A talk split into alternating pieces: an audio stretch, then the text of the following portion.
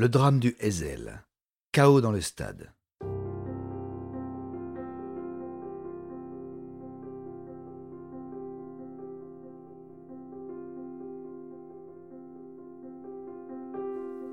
Interprétation, Patrick Blandin. Réalisation, Patrick Martinez-Bourna. Un programme, Studio Minuit.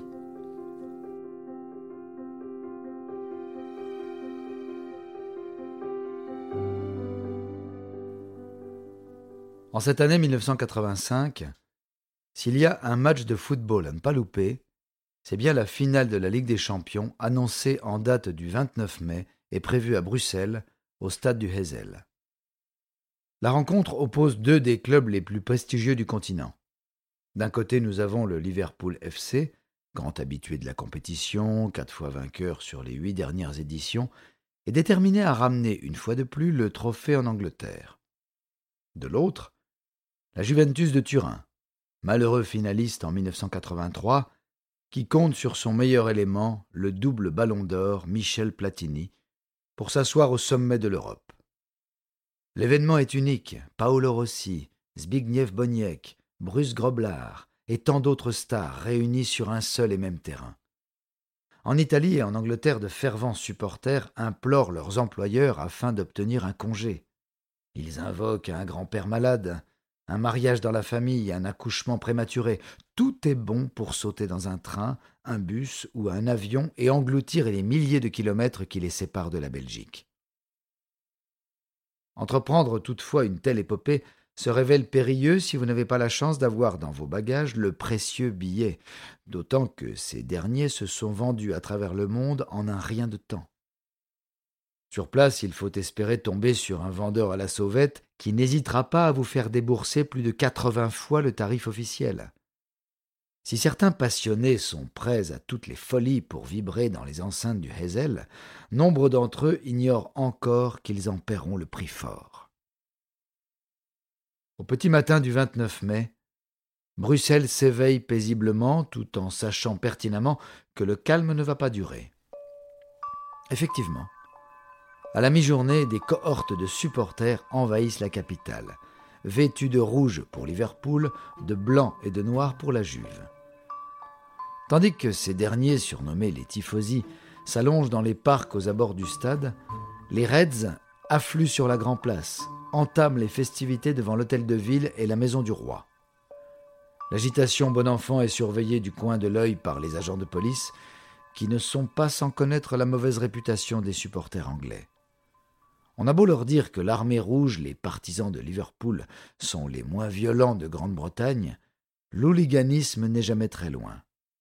Il suffit d'une poignée de radicaux et la situation peut dégénérer en un clin d'œil.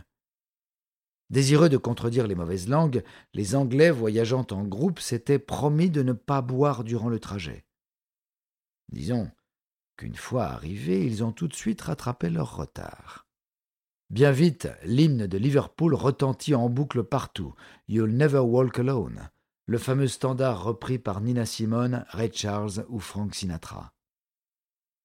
Au cours de l'après-midi, la bière belge aidant, les esprits commencent à s'échauffer et les gendarmes prennent la décision de gentiment rapatrier les Reds en direction du stade. Là, on pourrait craindre la rencontre avec les tifosi, mais le fair-play subsiste. Anglais et Italiens chantent ensemble, trinquent, jouent même au football. À 17h, les portes du Heysel s'ouvrent. 60 000 personnes sont attendues ce soir et nécessitent une organisation très précise. Gendarmes et policiers se partagent la sécurité. La Croix-Rouge est également sur le qui-vive, prête à agir au moindre débordement. Au niveau des virages, les blocs X et Y sont attribués aux Anglais. De l'autre côté, les Italiens sont attendus aux blocs N et O. Les tribunes latérales ainsi que les blocs M et Z sont quant à eux réservés aux supporters neutres. À l'entrée, les autorités essayent de fouiller chaque individu, confisquent tout objet pouvant être utilisé comme arme, demandent même à certains de retirer les hampes de leur drapeau. Impossible malgré tout de procéder au cas par cas, surtout lorsque plusieurs supporters des Reds tentent un passage en force. À l'extérieur, les malheureux qui n'ont pu obtenir de place doivent redoubler d'ingéniosité s'ils veulent voir un but. Une brèche dans le mur d'enceinte est percée en contrebas et permet aux plus menus de s'infiltrer, évitant de justesse l'intervention des forces de l'ordre. À 18h, 30 000 spectateurs sont déjà installés et prennent leur mal en patience.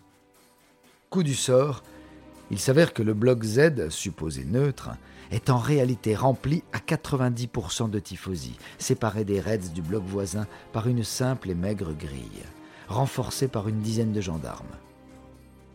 La tension monte lentement. Heureusement, une demi-heure plus tard, les joueurs des deux équipes foulent les uns après les autres la pelouse, procèdent à la traditionnelle reconnaissance du terrain et accaparent l'attention de leurs fans. L'accalmie est de courte durée. Vers 19h, un supporter anglais se perche en hauteur et met le feu à un drapeau italien. Le geste est synonyme de déclaration de guerre et la réaction ne tarde pas. Les Reds reçoivent en réponse des canettes et autres projectiles venant du bloc Z. Les deux camps se confrontent alors de part et d'autre de la grille. Les forces de l'ordre ont de plus en plus de mal à maintenir leur position.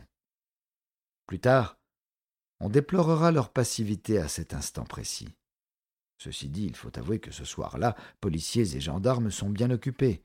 Devant le stade, une vendeuse ambulante est dévalisée. Des supporters tentent de faire entrer en douce leurs amis laissés sur la touche et plusieurs échauffourées éclatent à divers endroits. Ces incidents mineurs laissent le champ libre à la jonction des blocs X et Z, où deux foules en colère sont livrées à elles-mêmes. À 19h20, fatalement, la grille finit par céder. Plus de 400 Anglais chargent simultanément dans les rangs des Italiens. Dans la cohue, quelques coups de couteau sont donnés, des barres de fer s'élèvent et s'écrasent sur des crânes au hasard. En sous-nombre, les gendarmes ont beau jouer de la matraque, ils sont écrasés sans pouvoir s'interposer. Peu habitués à une telle offensive, les tifosi battent en retraite, tentent de fuir. Mais les Reds bloquent les sorties de la tribune et les contraignent à se replier contre le mur d'enceinte. Les plus habiles réussissent à le grimper et sautent dans le vide où, 3 mètres plus bas, un terre-plein amortit leur chute.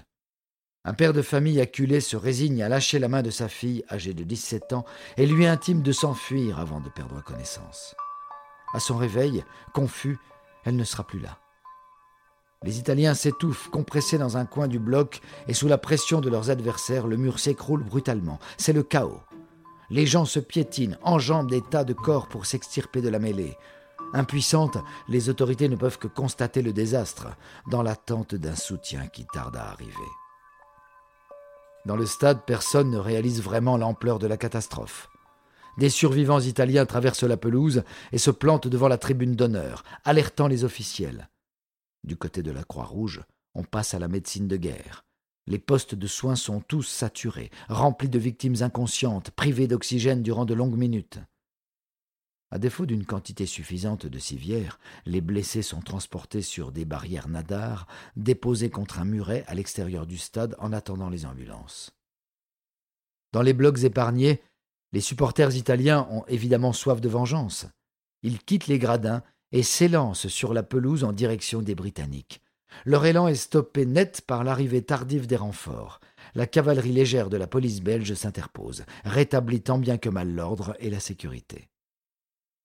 Aux alentours de 20h, le bloc Z prend les allures d'un champ de bataille.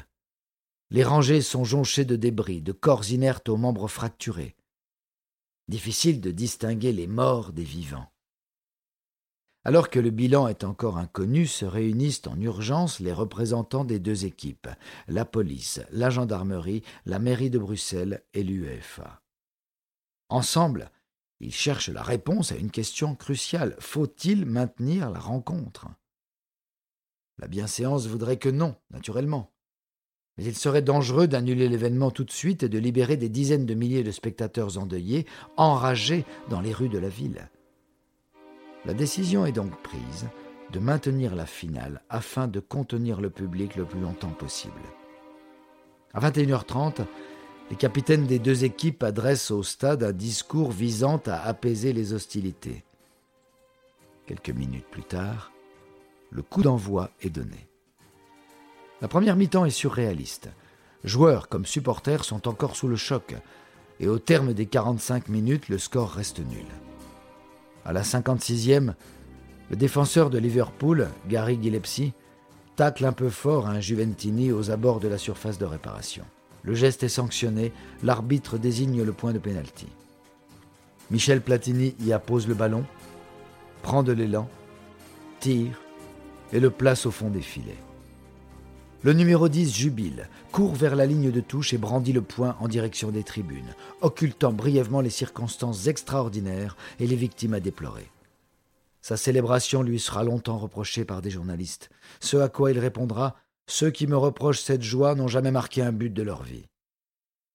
Au coup de sifflet final, Liverpool n'a pas su répliquer dans le temps imparti et la Juventus remporte la Coupe d'Europe des clubs champions. En lieu et place de la fameuse cérémonie, l'équipe italienne se voit remettre le trophée dans les couloirs du vestiaire à l'abri des regards. Pourtant, peu après, elle refait apparition sur la pelouse et effectue un tour d'honneur, un choix que ne comprennent guère les tifosi, partagés entre la douleur et la victoire. Les joueurs de la Juve agissaient en réalité sur ordre des autorités belges, profitant de la diversion pour évacuer les supporters anglais et les expédier dans le premier train en direction de l'Angleterre. Le lendemain, on recense 400 blessés et 39 morts, dont 32 Italiens, 4 Belges, 2 Français et un Nord-Irlandais.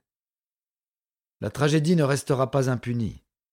En octobre 1988 s'ouvre le procès du Heysel et son verdict tombe le 28 avril 1989. Sur les 26 supporters britanniques inculpés, 13 reçoivent une peine de 3 ans de prison, dont 18 mois avec sursis. Sont également condamnés à 6 mois de prison avec sursis 2 officiers de la gendarmerie pour, citons le procureur du parquet belge, ce qu'ils ont fait, mais surtout ce qu'ils n'ont pas fait ce jour-là. Les sanctions vont plus loin. Le club de Liverpool est suspendu de compétition européenne pendant 6 ans. La même interdiction est étendue à tous les clubs anglais pour une durée de 3 ans. La sentence passe même à 5 ans lorsque la même année, les hooligans refont parler d'eux durant l'Euro. Selon le sociologue Alain Ehrenberg, il existe chez eux une rage de paraître, un besoin d'exister et d'être craint aux yeux des supporters rivaux, mais aussi des médias. Chaque clan est à la recherche d'un quart d'heure de gloire, d'une trace à laisser dans l'histoire, et sur ce point, on peut hélas dire qu'ils ont réussi. À ce jour, au sein des amateurs de football, personne n'a gommé de sa mémoire le drame du Heysel.